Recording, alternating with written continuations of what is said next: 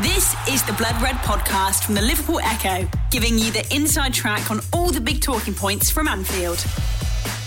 Hello and welcome to the latest Blood Red podcast from the Liverpool Echo. Everton have won the World Cup after a nil-nil draw at Goodison Park, leaving Liverpool's title challenge in tatters as they sit a point behind Man City in second in the Premier League table. I'm Joe Rimmer and I'm joined by three fine gentlemen discuss yesterday's game.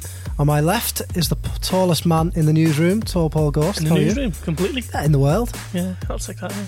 How are we? I'm alright, Joe. Yeah, not Yeah. bad. You? Yeah, good, good. Looking forward to WrestleMania. Uh, yes, but it's still a few weeks away, isn't it? Probably a month. You'd be favourite for that, won't you? Yeah, yeah. Put me in the Royal Rumble. Yeah, should be. Across the way from me is Theo Squires. How are you, Theo? I'm good, Joe. You? I'm good, thank you. And I made you wait for it. On my right is our full time Liverpool reporter, both home and away, James Pearce. James, you've been getting plenty of positive feedback from Evertonians this morning. I think I've been getting abuse from all sides, actually. Yeah, can you tell the, us some of the, the well, the PC words that you can use to, to describe I think the most offensive thing is being called a little Tory. a little Tory? Yeah. I mean, you're not little, are you? Give them the well, maybe qualify as little, but certainly not a Tory. Hmm. But um, but no, yeah, the Evertonians seem quite upset. I think I think just because I said that Liverpool would slip down to their level and got dragged Yeah. into a battle, and a lot of Liverpool fans seemed Who'd, upset. who would put that in the headline of your verdict? There? who would do such a I thing? know, I know. I don't want to name names, Joe. Uh, uh, and then, yeah, and obviously there seems to be a lot of lot of anger amongst Liverpool fans who, who I, don't, I don't understand. You know, I've seen, seen a lot of people saying, "That's it, it's over." You know, wh- why are you why are you trying to pretend it's not? And it's like Liverpool are a point behind Manchester City with 27 points left left to play for. I'm sure we'll talk about it in detail, but you know, it was, I, you know, I wouldn't try and sugarcoat that performance.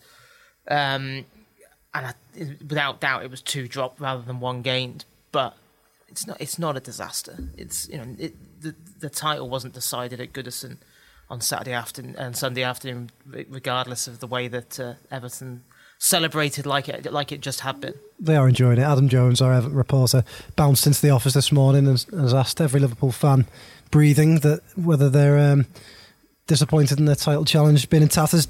Paul, I, I, my glass is a little half full here. I, I think, I think you could argue that that wasn't a bad point for Liverpool at all. Yeah, I mean, Liverpool going away to a team who are around about eighth or ninth or, or whatever, whatever. Everton are at the moment, you'd normally consider points drop, wouldn't you? Yeah. Because Liverpool should be beating teams, you know, who, who are in mid-table if they've got serious designs and win the league. But Everton's a little bit different, and everyone knows it. And particularly this game, because let's face it, it was a massive game for Everton fans. They certainly let the players know from the, from the kick-off, didn't they, with the atmosphere they created. And they had a bit of a go, um, which Liverpool aren't used to, to seeing from Everton, are they? Particularly uh, at Anfield. You know, the, the record is, is so well documented, September 99. But even at home, they, they haven't won for October 2010 when Roy Hodgson was the manager. 19 games, they haven't even led since 2013. Um, so to see them come out and, and have a bit of a go was a, a little bit of a different mindset. And um, I think I think the atmosphere, it, it obviously helped Everton, but I think I, I don't think it. I mean, looking at the if you if you listen if you watch the game with with the sound on mute, you couldn't you couldn't make a case for Everton being credible winners or you know they, they should have won that game. It was more just every slight half chance was was egged on by the fans and made it a bit of a hostile atmosphere. But other than Calvert Lewin's header, I can't really think of anything that Alisson had too much to do. Liverpool just a bit of a flat going forward. I think did a couple of chances where uh, Mohamed Salah in particular, where just a poor touch has, has taken the chance away from. Michael Keane had an excellent game. Occasionally, Liverpool dwelled on a little bit too much when they could have released it forward a bit quicker.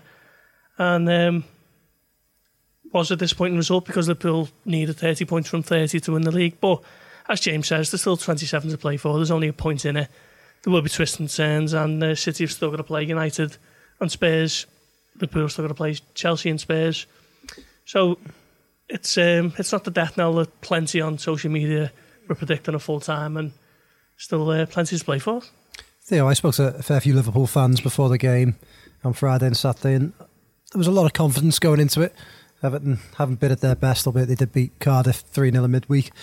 But if you consider the, the last few results at, at Goodison Park, uh, nil last season, 1 0 from a very late goal from Mane this season before that, and 1 1 the season before that. There's been a lot of nil-nil draws as well in this fixture. Were we all a little bit naive to think that, that this game was perhaps an easily winnable one for Liverpool? Yeah, it's become the game where um, both sides are almost scared of losing it. Um, I think before the game, uh, Roberto Martinez was saying that you always get the team that needs the win most, no matter what the form's like. They're the teams that come out and perform at Goodison, and I think that was definitely the case. Like we saw Everton up for the game, um, their season's pretty much over already, so they're obviously always going to be up for it. And it's probably getting to that stage now where um, Jurgen Klopp's been a bit more conservative with his team selection because he's scared of losing games or conceding silly goals like we saw in 2014, the 3 0 draw at Palace. Liverpool don't need to throw everything forward to get wins yet, just yet. Um, it's a good point going forward. And like we're saying, they're only a point behind now. So if they can still keep within touching distance of City, not conceding silly goals, getting clean sheets, like that's five in a row now they're still in with a very good chance of uh, toppling City at the top. James, there'll be a few Liverpool fans this morning hurting and perhaps seeing those Evertonian taunts and, and, and taking them to heart. But um, do you think it says a lot? I think Van Dijk said this after the game. It says a lot about the position Liverpool have put themselves in that a nil-nil draw at Goodison is something that they're celebrating and, and, and Liverpool's title challenge going a point behind that people see it as being derailed. Yeah, it, well, it just shows that it's two clubs operating at very, very different levels, and that you look at what Liverpool are going for at the moment, and and Everton, you know what. Klopp might have riled a few people with what he said in the build-up to the game, but he was right. You know, it was kind of a World Cup final for them because you know they've had a, such a season of absolute massive underachievement. They they desperately needed some kind of scout players, fans, and Marco Silva um, to have something to cling to, um, and they played like it. I still I, I, I don't know how you can argue that's a good point though. Just just because I know Everton raised their game, but you know we're only talking about a few weeks ago. Liverpool, I think, had dropped. What was it? Two points all season against teams outside the top six. True, but I don't, I don't think Everton have beaten a top ten team all season. It was that was a remarkable record though, and, and it, that you would argue that looking at when you look at the last ten games, that that trip to Goodison's the hardest away game that Liverpool had left. Yeah, but no, I, I, I, I still th- that game was there to be won. I, I think I, I think the week that, yeah. before the week before at Old Trafford, I know United were were weakened and they had the injuries during the game, but I think I came away from that thinking, you know, Liverpool didn't play well, but mm. against a resurgent Man United, you know, probably would have taken a point before the game. In the game, Liverpool probably should have done better, didn't. But no, I, I, came away really, really disappointed from Goodison just because, especially second half, when when Everton started to show some more ambition, and you know Silva was quite positive with his substitutions, the game really opened up, and you just thought Liverpool have just got to put together a decent five minutes here, and they win this game.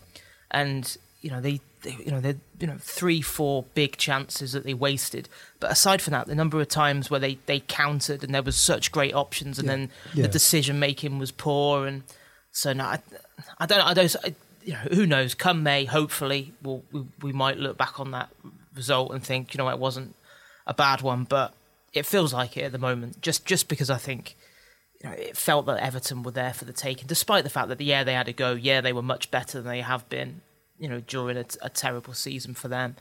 But you know, I, I just it was just frustrating because I, you know I thought that Liverpool, especially after what what we'd seen against Watford, you know that was you know the spark and the fluency seemed to be back. And I know it was it was always going to be a different type of game, and the atmosphere was different. You know the conditions. I know people all laugh at the fact Klopp was referencing the wind again and saying that it was. But, but if you see that, he didn't he didn't use that as an excuse. Did no, he? he just referenced it and said yeah. it, it, was a bit of a mad game because. Yeah, and you know, and then, you know, whether people like it or not, things like that do do play a part. Mm. Um, but still, you know, it, I, I still think because the bar is just set so so high. Um, I, I, don't know. You know, I came away feeling like that was defeat. Maybe yeah, yeah. maybe influenced slightly by the, the, Everton reaction at the end as well. Yeah. Um, because obviously they, they reacted like they they just won a derby, not the you know the most pathetic run in Merseyside derby history is now continuing for another season. But um, yeah, it was just. I think the will headline this pod. James calls Everton pathetic. pathetic. Well, yeah. well, it's, a, it's, unbelievable, isn't it? Ninety. When you think of you know Liverpool have been there for the taking a few times over the years in these fixtures, and you know Everton has not been able to, to take advantage. But you know, I, I really felt that yesterday was a chance to showcase why there is 33 points between the, the, the two neighbours and, and Liverpool. You know, failed to failed to deliver on the day. Paul, it's ludicrous, but a lot of people are saying that Liverpool's title challenge is effectively over. But you know, I saw a couple of people saying yesterday that City will win all their remaining games. But to do that, they'd actually put together well, they'd equal the longest winning streak in Premier League history, which is 14 games. I think Arsenal 2002. So that shows that you know the, the mammoth task City would have to do to, to win all those games. A lot of points will Yeah. be dropped between now and May, won't there? It will, and it's not like City is strictly going for the Premier League either. They've got No. the, the Champions League set in the sights as well, haven't they? And they're still in the FA Cup. And they've got injuries to key players. So um, if they do that, then fair play to them. They'll be the deserved champions. So um, that's a massive task for them to do that. So Liverpool supporters basically need to hold the nerve. Um, we've only just gone into March, still nine games left, loads of, of points on offer, and, and you know, no one expected City to lose to Leicester or Palace. Um, so you know it, it can happen. Liverpool have got a favourable run in. Uh, before the weekend, I haven't quite seen the, the Premier League table today, but before the, the weekend, Liverpool were playing five of the, of the bottom six, I think, in their final fixtures. So um, Liverpool, if, if, they, if they perform like they did against Watford, they'll turn it on and they'll pick up points against the likes of Fulham and Cardiff and Burnley and you know whoever else that, that, that they've got to play. I think they've got. Newcastle and Wolves, yeah. Um, Wolves will, be aiming for, for Europe round about them, won't- won't they? But you think um, hopefully Newcastle will be safe by then and, and Rafa can roll over a little bit. Um, but yeah, I mean, as you say, that that's a huge, huge task for City to go and win all them games and still compete on on, on three uh, three fronts with the injuries that they've got. So City will drop points. It's just a question of whether Liverpool can capitalise on it. Just a quick one before we get into individual performances. Nine games to go, all three here. Paul, you first. Confident still? Yeah, I I said Liverpool were going to win the league on Boxing Day, and I'm I'm sticking with it. Theo? Um, see when uh, City play United because it's that's, they've got a huge week at the end of April where they have Spurs and United back to back, and if they're in the Champions League semi-finals, the first leg's the week after. Yeah. Um, that United game, it's going to Old Trafford. That will be their game in hand. So Liverpool could easily lead the way for the next six, eight weeks. So the pressure's really going to be on them then. Um, Liverpool just need to hold their nerve, and if they're in a strong position going forward, then yes. But if City do win every game, then they deserve it, don't they? You've bottled that answer. James, are you still confident? Well, someone's got to. I honestly think it's a 50-50 Oh, shout he's at the moment. it I don't, well. I just I don't know how you could possibly be confident after. What, what does you, how do you feel in your heart, James? well, If you've got one. The Blood Red podcast recorded on the garden fence. I like that, Paul. Do you know what I? I- I'm still a bit down to be honest after No, no, you so are. it was uh, like Do you want to cuddle? I'm not. Yeah. Yeah. so you know, it it doesn't. You know, at the moment, it doesn't feel particularly positive. But then you look at the next. Was it Burnley at home and then Fulham away? Isn't it before the international break? And you you know you fully expect Liverpool to win those two games. They win those two, and uh, you know, and suddenly you, you feel a lot different, don't you? So um, I think the important, important thing is there's there is still you know, a quarter of the season left. It's not that's why you you know you do have to kind of take a step back and, and think you know yeah this is a wobble. Was it four draws in the last six? Um, Klopp has got some issues to deal with there, and you know I think again the lack of spark for midfield is a is a, is a worry. You know Salah's form you know, looked like he he'd got his his touch back in midweek, really really threatening against Watford, and then you know seemed to be racked with doubt and you know the the pose the poise and composure you associate him with was completely lacking at Goodison. So then suddenly, you know, when that happens, you, you do doubt it and think, well, well, actually, you know, the big strengths that we thought would get Liverpool over the line, you know, if if that's not happening, then it does make you, you know, think again. So I don't know. It's This isn't exactly the defiant title message that the fans crave from you, James. No, I just I just think it's too too close to, to call. I think. Gotcha. What did we What did we say in the pod last week? We said didn't one of the one of someone had messaged in, hadn't they? Yeah. A question and Oh, said, yeah, yeah.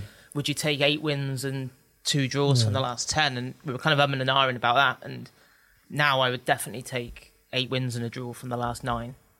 Um, because and I think that that's probably what is probably going to be required as well. Because Mm-hmm. I think the, the margin for error is is very very small now. I can give us a bit of positivity here. When Adam's come in and done his crowing, going, does it worry you? He said this to me and Connor that uh, Liverpool have bottled it under the atmospheres at Old Trafford and at Goodison.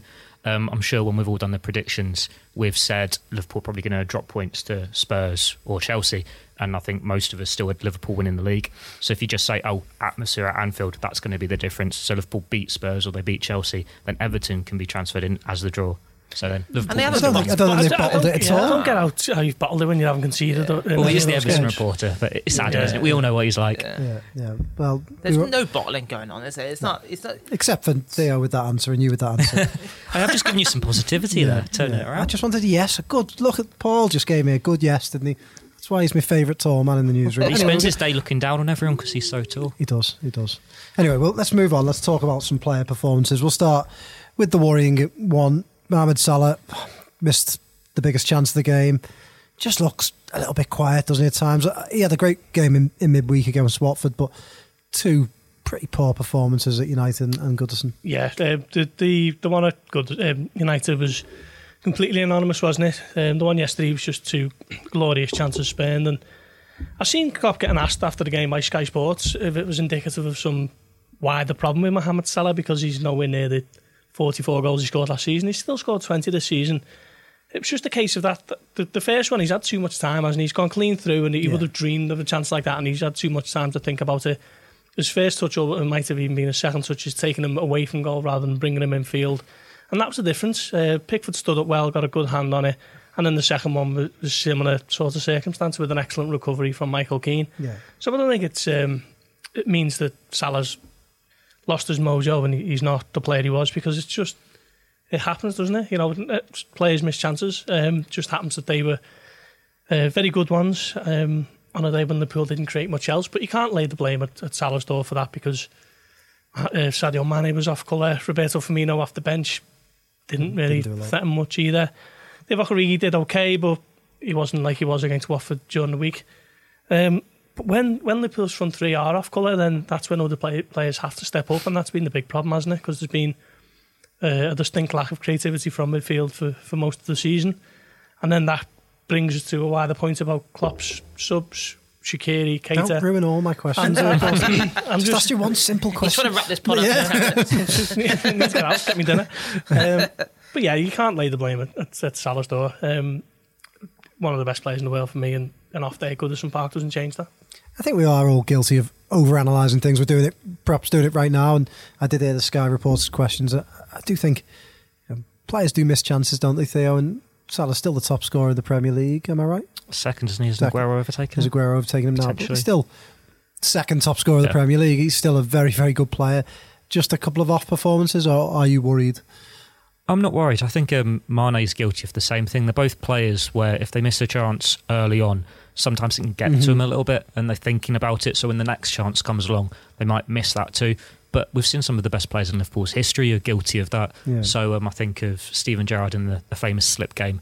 Obviously, he slipped. For the rest of the game, he was trying to make up for it. And I think Mohamed Salah, Sadio Mane, they're both doing the same. Um, last year, was it the derby as well? Mane missed that glorious chance they're players they want to make up for it, and that's maybe where Liverpool are lacking a little bit of experience now to wipe that from the memories and just go be a bit more cold-hearted on the pitch. Um, I do wish his uh, right foot was for a bit more than standing, um, but it's instinct, isn't it? It- Because Mohamed Salah's missed a good chance or two at Goodison, it doesn't mean he's going to go on a massive drought. Um, he's probably still in better form than he was earlier in the season. Remember the game at Stamford Bridge where he had a proper stinker there. Mm. Everything he tried went wrong and he got subbed early. He's not at that stage yet, and he's still going to be a huge player for Liverpool the rest of the season and the rest of his Reds career. James, what are your thoughts?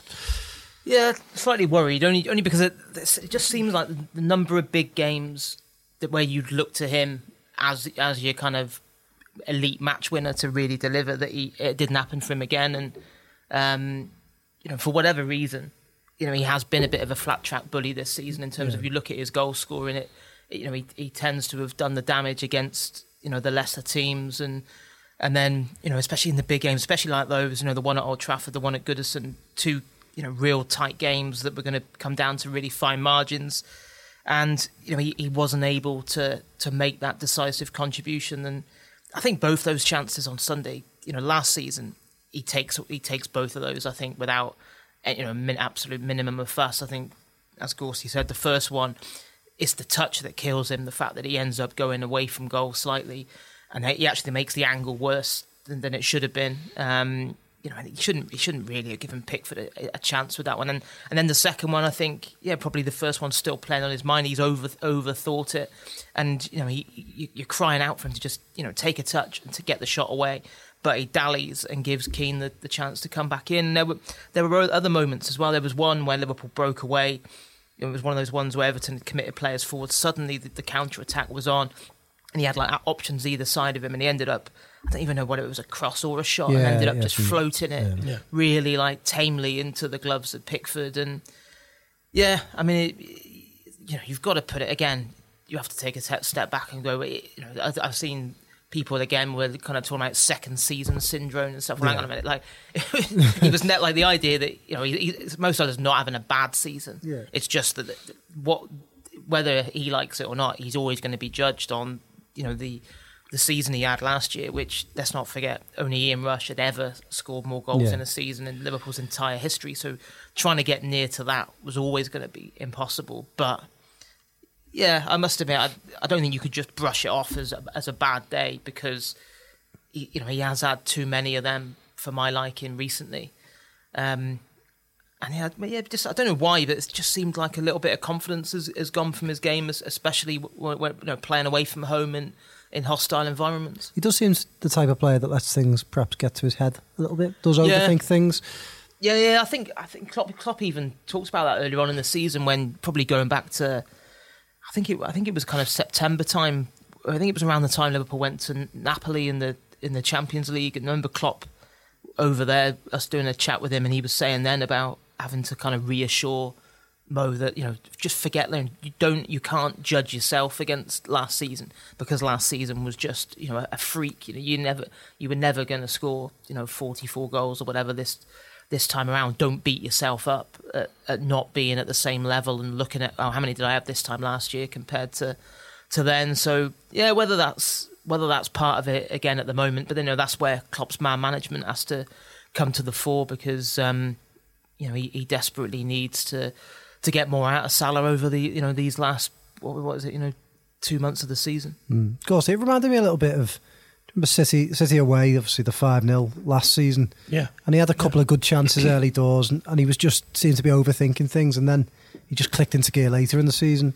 Do you think he's that sort of player that once he gets one, it does settle him down a little bit? Yeah, I think he, I think he kind of proved that earlier in the season, didn't he? When people were saying he was a, a one season flash in the pan, and then he went on a bit of a run and I think around about December time when his goals were really big goals. You know, I think of the one at, Napoli or against Napoli rather than Anfield that sealed Liverpool's place in the, the last 16 in the Champions League. But the chance against Everton yesterday, the first one, reminds me very much of the one he missed against, I think it was Stoke last season, where he was in the form of his career and he went through and he had all the time in the world to pick a spot and he ended up putting it wide within yeah. like the first five minutes. Everyone, everyone was celebrating, weren't they, yeah, as well? Yeah. Everyone was, because I, I think the goal would have been a, a, milestone one, it would have been his 40th maybe, or, yeah. and everyone had already, do you think you'd written out the tweet, hadn't you? All those exclamation marks. yeah, um, and he put that one wide and Liverpool ended up drawing nil-nil and it, it wasn't a huge result because Liverpool were quite comfortable in the top four race anyway, but um, it was similar to that. It was, it was a chance that came early and um, once it once it went missing, it was um, he was struggling to get it back. And I, I agree with what Theo says. I think it, it does kind of play on his mind when when stuff like that happens to him. But um, as I said, it's not an off season, but if he rediscovered his touch for the next six weeks, Liverpool, uh, Liverpool would have a, a much greater chance of overthrowing Man City. Theo, let's talk about a tall, powerful colossus of a man. What do you think of your teammate Paul Gorst? Uh, yeah, he's got a good touch for a big man, doesn't yeah, he? Yeah, yeah. But in all seriousness, let's talk about Virgil van Dijk. One of the best derby performances in one of the worst derbies you'll, you'll ever see. He was just outstanding on the end of everything, won every header. Um, they, they don't come much better than that, do they? It's almost getting boring because we're saying it every yeah, single week. Yeah. He is just superb. Um, the fact that Liverpool are now second behind City, and we're still saying he's probably going to win um, walk all those individual awards. I think he's won another what one today, the PFA mm-hmm. fans one. Mm-hmm. Um, what what a signing! Seventy five yeah, million. It looks like pocket money now, doesn't it? Mhm. He's going to go down as one of Liverpool's greatest centre backs, and we're only what a year just over into his Liverpool career. Um, I know Garth Crooks has suggested if the title doesn't go to Anfield, he might be going to Barca or Real Madrid, but I don't think he's, there's been any inclination. Inclination oh, I can't say that. Inclination. There we go. That uh, he's got his heart going anywhere but Anfield. James, he's got to be nailed on for PFA Player of the Year. Do do you not think? Yeah, I think so. Yeah, Hmm. I think the only thing that worries you slightly is that if you know if Liverpool didn't win the league, it's quite rare for the Player of the Year to go Yeah. to someone who doesn't win the league. And, Is then that- you is- think, what, when's it voted now? Has that changed? That yeah, and I think that's helped things. that- Well, uh, it's now later in the season Mm. at the voting, where before I don't think it was like around this time Mhm. previously, and I think now it's probably another month down the line Mhm. now that they do it. Um, but yeah, I don't, I don't see how he can possibly. It would be ridiculous if if anyone uh, gets it. I don't, I don't even, I wouldn't even know who who would even push him close. I think. I I think think- changes what Aguero if he scores another couple of hat tricks and we- we easily could've- walks wins You the would league. have perhaps talked about Fernandinho earlier in the season, but Yeah, perhaps not now. And No, his, his consistency is Yeah. just, you know, it is absolutely ridiculous. And, you know, I, I, I think, I know Liverpool's pressing made them do it at times, but it was bizarre some, the way Everton approached that in terms of, you know, they kept on hitting it long Yeah. towards Calvert Lewin and Van Dijk just kept on saying, well, thanks very much. Yeah, I'll Yeah. win this one. And, um, yeah, it was just unbelievable. Even, even towards the end when you think, well, it didn't turn into a proper chance with Bernard just drifting across the edge of the Yeah. penalty box and you know, all the fans ran by us thought, you know, is this the moment? And then Van Dijk just steps in, takes Mhm. it off his toe. Thanks Mhm. very much. And he was, yeah, in a you know, Klopp described it as a wild game, didn't he? And you know, in a game where so many players around him were mediocre, so many players around him showed no composure, um, and there was no kind of calmness and control. He, looked like he was playing a different game to everyone else, and yeah, um, yeah, just just absolutely head and shoulders above everyone else. You know, he, you know, the only you know on a frustrating day, you know, one thing was what's that five clean sheets in a Yeah, row now. yeah. Um, I think it's as many in the Premier League now as Liverpool kept in the in the whole of last season. Um, Alisson, I thought behind Van Dijk was great again. Not that he had a huge amount to do, but you know, it again in a, in a in a hostile environment like that, you want him to be positive and come off his line and claim crosses, command his penalty box. He he did all of that. You know, one one save that he that he pulled off pretty comfortably. Um, he never so, yeah. looks like he's going to flap any corners, does he? no, Like no, that. he just, you know, I think you know the, the, the, the kind of the spine of the team there is so strong, and it with Van Mm. Dijk and Alisson behind him, and um, yeah, just frustrating for Van Dijk the fact that, that he wasn't part of a winning performance because I, I think he certainly deserved to, you know, more than anyone else on that pitch, deserved to walk away with all three points. Just a point on Van Dijk, I tell you how you know he's good because I didn't see one Everton fan yesterday not saying how good he was. yeah. He wasn't a fraud. He wasn't a, an overpriced Michael Keane. Did he not bottle it? No. No, No, no, there wasn't any criticism of it. It was all if Liverpool didn't have Van Dijk, dot dot dot. It was, it, even Everton fans were saying how good he was, and that, that that's the, the mark of the performance he put in yesterday. Imagine Yeah. if you could have 11 Virgil van Dijks. I think they'd already say Liverpool champions. I, I struggle for a bit, Yeah. bit of creativity in the final. Yeah. third. Oh, he's got a great pass on him. Yeah. Strong in the air. I think I think James just knit the eh, knit the hell hit the nail on the head by saying that he'd be frustrated he wasn't on the winning team, and he'd be very frustrated if Liverpool don't win trophies with him in the team because players as good as he do, he is deserve to win trophies, don't they?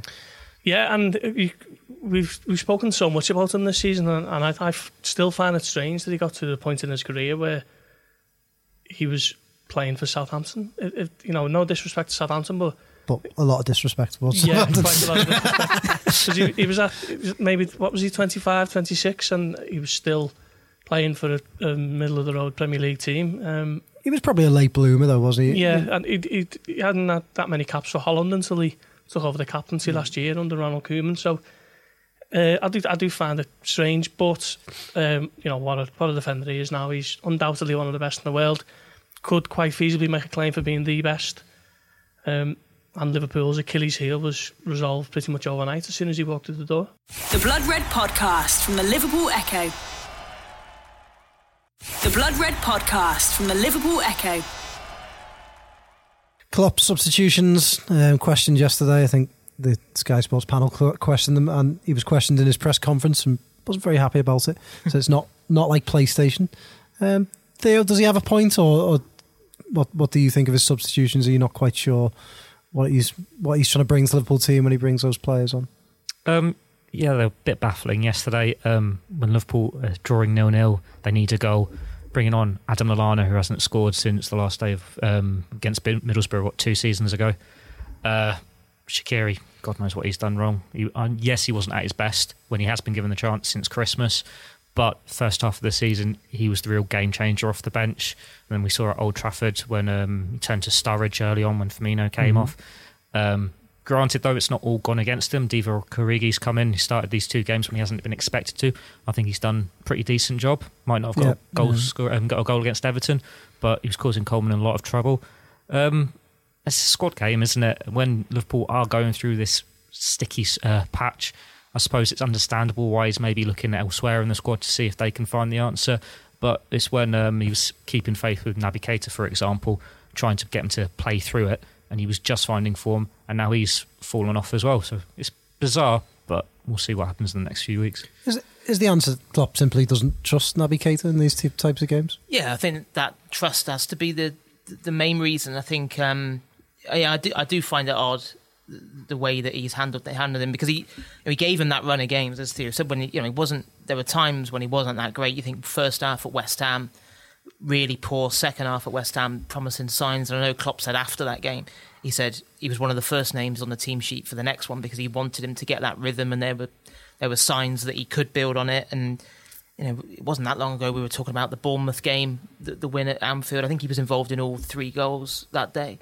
That certainly the first three, I think it was that you know that that was like, oh, Naby Keita's now arrived as a Liverpool player. That's it. You know, that, that's lift off. We're really going to Yeah. see what he's made of now. And you know, he did all right first half against Bayern Munich, then faded badly. I think he got taken off second half, and then yeah, I think you know, it's you know, I think you can't, you, you know, Klopp obviously wouldn't say it, but it has to be a trust thing because you know two massive away games, and he hasn't he hasn't been been near the team, and I thought it was odd not bringing him on yesterday. I thought I thought Milner for Wijnaldum was quite a you know a pretty uninspiring change at a time where the game had massively opened up. Everton were starting to show some more ambition, and and Liverpool just needed a bit more spark and guile in, in midfield, and um, you know it's difficult, isn't it? Because obviously, I, I think it's strange the way he's handled Keita in the last month or so. But then Klopp's the one that sees him training mm-hmm. every day.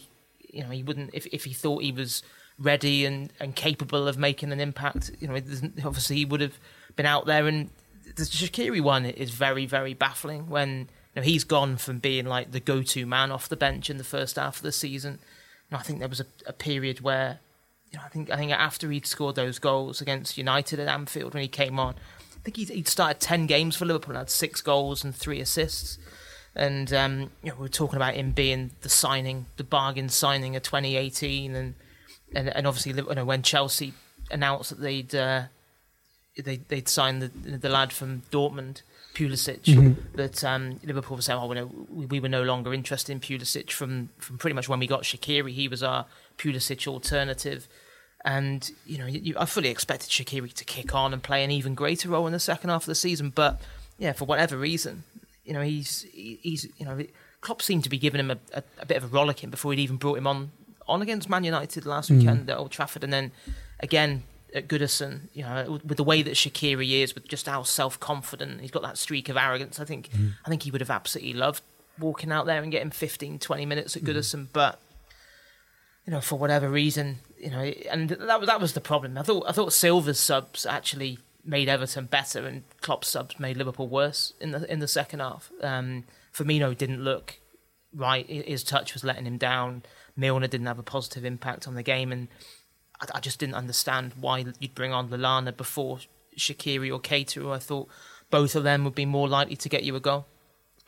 Paul, far be it from me to disagree with James, but I'm going to play devil's advocate here a little bit and say that I think Klopp's substitutions weren't wrong. The performances of the players that came on perhaps are a little bit poor, but Firmino was a natural choice. I don't think anyone was going to sit there and say mm. he shouldn't have brought Firmino on. I can understand why he brought Milner on. He played well in midweek against Watford. It, it was a. I don't think he trusts Keita to play in that sort of atmosphere in that, that sort of battle. And all right, Lallana's probably the one you look at and go, well, why Lallana? But Lallana actually found a bit of space and he played him, didn't he, just behind the the, the Firmino, and it, he was actually finding space on the break. But okay, he wasn't doing a great deal with it. What did you make of his substitutions, and what, what do you think of the Keita Shaqiri situations? Yeah, I, I, James called it uninspired there with Milner coming on for Wijnaldum. It was very safe, but you know what you're going to get with James Milner. You know, tireless work ethic, determination, always up for the battle. No real problem with that one, even though Milner didn't have his best game when he come on. Um, I know he was playing right back at Old Trafford, but he, he was pretty poor that afternoon as well. But the Lallana one was a was an uh, interesting one because if you if you just look at the, the, the basic facts, Liverpool have paid 52 million for Naby Keita in the summer. Um, he's what second is he or third most expensive Liverpool player ever, and then you're bringing on Adam Lallana, who's barely featured all season, played here and there ahead of him. Um, that was a really interesting one, and I think it, it does come down to an issue of trust. Whether Klopp thinks he can't trust Naby Keita in the middle of the park in the Goodison Park. Um, you know, such a hostile atmosphere for half an hour or whatever it was. It's a strange one, but it's something that Klopp's going to have to work out because Liverpool are going to have to get something for what they paid, essentially, and uh, at some point he's going to have to be given a chance to deliver or, you know, basically tell Klopp that he's the man for to, to be played in these type of games and that he can only do that through doing it on the pitch when he's given a chance or in training. So I, I was um, a little bit miffed with the, the Lallana one, but I could see why Milner come on, and, and obviously Firmino was the obvious one. But Shaqiri again, that, that's another intriguing one because as James says earlier in the season, he was the go-to man, wasn't he? Come off the bench against United and settle the game in Liverpool's favour. I think he scored another off the bench against Cardiff, was it, earlier in the season? So for him not to get a look in, in, in these two games, and Liverpool are crying out for a little bit of inspiration. Um, okay, he did come on at Old Trafford, but particularly yesterday, it was uh, really strange. What makes it more baffling as well is the run of games and like all the situations around it. So um, you think Bayern Munich is his former club, didn't play in that one. Mm. That's a game you put him in. Uh, Firmino injured. We think the obvious solution would be, oh, Salah goes up front, put Shaqiri on the right. Again, he's gone. Oh no, we'll put Origi there. So it's just really odd what the thinking is there. Um, if Shaqiri doesn't play away at Bayern, then I think you've got to ask even more questions because he's going to be up for this. He's going to be up for a game against United Old Trafford, Everton at Goodison. We've seen the confidence he's got. We've seen the goal celebration. He wants to go in and make that impact. And if we're not, Klopp's not turning into him, you've got to ask why. This, well, this might sound a bit harsh, and I might, I might be way off. Probably I'm way off. But James, is there any worries about his attitude that has been in the past at other clubs? You know, we haven't seen him a lot is, is that like, could that be a reason why?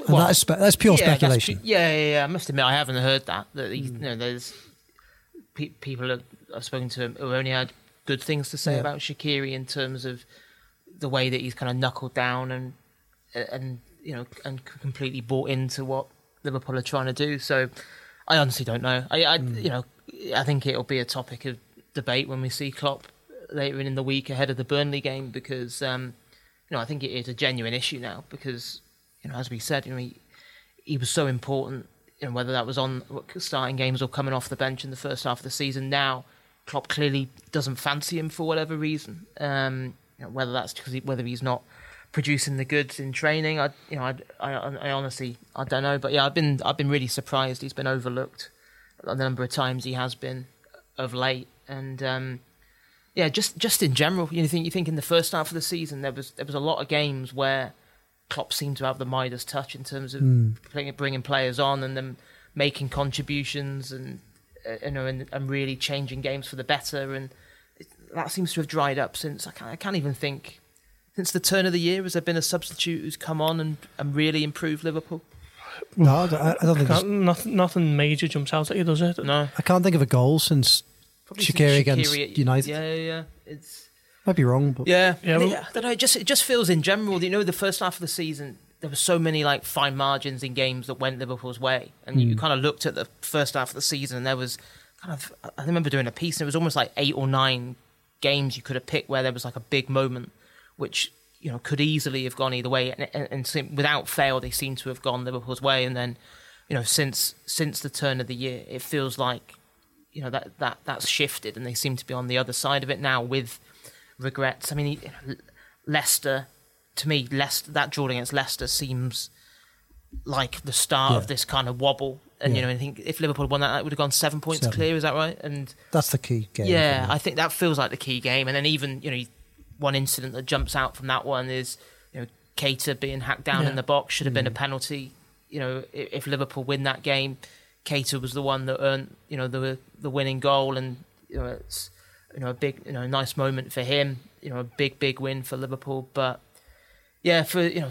It, it just it seems that what, what was a big strength for Liverpool in that first half of the season, it, you know, is, is is actually a weakness at the moment because they're not improving when when Klopp makes those changes. Yeah. Paul, just a quick word on that midfield. Klopp's gone for the same midfield twice, hasn't he? At Old Trafford and at Goodison. Um, but a lot of people unhappy the creativity of the midfield of Henderson, Fabinho, and, and Wijnaldum. Is that an issue, or is there a reason why Klopp picks that midfield in, in these sorts of games? I think he just favours a little bit more solidity, doesn't he, than, than creativity. I think he's probably relying on the front three to, to Yeah. provide that spark. Um, and when, when they don't, then the owners is immediately looked to the midfield. Um, because you can't be overly critical of, of that front three, the amount of goals they score for Liverpool week in, week out, most most times. So if they're not doing the business, you can't start, you know, completely slating them. So then you look to the midfield and and you, you're struggling to, to think of, of someone who's going to pull the rabbit out the hat. Gini Wijnaldum, you know, what a goal he scored against Bournemouth, but, but he, he wasn't particularly uh, creating much yesterday. Fabinho likes to go forward with it, doesn't he, when he can? And it was it was him who sent Mohamed Salah scurrying through. But I think um, I think long term that is a bit of an issue for Liverpool. Where did he get that creative spark from in the middle of the park? Perhaps they're already in the ranks with Shaqiri or Keita, but at the moment they're not getting much of a look in. Okay, let's end on a, a very positive note then. Um, you talk about creativity in the midfield. One man on his way back on Friday evening, James, is Alex Oxlade Chamberlain, isn't it? Yeah, it'd be great to see him back in a Liverpool shirt. Um, obviously, yeah, we had the story on the weekend that he was is, he was on the brink of, of a comeback for. You know, Klopp's decided he wants him to play a couple of games for Liverpool under 23s to build up his match fitness before considering him for a first team return. So, yeah, they'd considered the mini derby at, at Anfield on Monday night. Um, although, you know, I think I got the impression last week that Derby County away on Friday afternoon, which is at Derby's training ground at two o'clock. I, you know, I felt that was the more realistic one for him, and that's what they've decided on. I think it would have been nice in a way for it to be under the lights at Anfield, his return, but I think part of Liverpool's thinking will have been is a Merseyside derby, which you know even at that level is pretty hotly contested. The tackles will be flying in. Is that the best place for a forty million pound midfielder who hasn't played competitive football for eleven months? So I think Dar- Derby County away on a Friday afternoon is probably uh, a more gentle introduction to to life back with his uh, his boots on properly. So uh, no, a massive boost. I think the only thing that slightly concerns me a little bit is just the, the, the massive buzz because because of where Liverpool are clearly lacking at the Yeah. moment. I, th- I get this sense that people think that Alex Oxlade-Chamberlain is going to walk back into the Liverpool team, Yeah. um, you know, and and suddenly light the place up. And I just think there's got to be a dose of realism thrown in as well because after 11 months out, you know, it's I, I don't think we'll see the best of him till next season. You know, that's not Yeah. to say he won't have a part to play in this title challenge, and, and hopefully it'll be a, a big part to play. But yeah, I think so. You know, people just need to be realistic because you know it'd be interesting to see when he when Klopp does decide he is ready. You know, whether it whether we'll see him. You know, I'd imagine it'll be the next, you know the other side of the international break Yeah. um, because they you know they won't want to take any risks with him. But um, yeah, massive massive boost. Um, you know, and testament to him the fact that when you think back to August time, Liverpool had pretty much ruled him out the entire season. So the fact we're you know, not even in mid March and, and he's he's preparing to play again is says a lot about his attitude and the way that he's he's committed himself to his rehab. Yeah. Theo Gorsty, how, how would he fit into your midfields once fully fit? Well, I agree with James. Actually, I think next season will be Yeah. when we see the best of him, particularly after a full pre-season under his belt. Um, I'd I'd be mindful of playing him a little bit ahead of maybe a, a little axis of Wijnaldum and Fabinho and pushing Oxlade Chamberlain a little bit more ahead into that attack midfield role that he was making his own, wasn't he, before his injury 11 months ago. Um, I think that's where he's best suited when he's uh, he's fully fit and firing. Theo? Yeah, I'd agree with that. Um, with Wijnaldum. But then if we see the real Naby Keita, Naby Keita probably fits in alongside one of the two, depending on whether you want to go for a more attacking midfield against the Burnleys at home, or if you go into Old Trafford. Um, I think we've got to look at previous examples of players coming back from such an injury, Yeah. like Joe Gomez. He took what a year to really get back Yeah. to his best. Danny Ings broke down what twice was it? Um, there's yeah, got yeah. Gonna have I'm one not saying he's going to break down, but um, I Jump think out the window. with Oxlade Chamberlain, it's more the, what he brings to the rest of the players and to the fans. Yeah. Like it's going to be such a boost to the Yeah. players to Yeah. see him on the pitch, to the fans to see him on the pitch. It He's a positive character, Yeah, isn't he? it doesn't matter if he's going to be setting up goals, scoring goals. Just being on the on the bench, coming on for five minutes is going to lift the place, and hopefully that can be enough of an impact in these final weeks of the season. Lovely. Right, that's your lot for today. Liverpool's dreadful unbeaten record in the World Cup final continues. and we'll be back on Friday to talk Burnley and perhaps a bit more Alex Oxlade Chamberlain. See you then. Bye bye. You've been listening to the Blood Red podcast from the Liverpool Echo.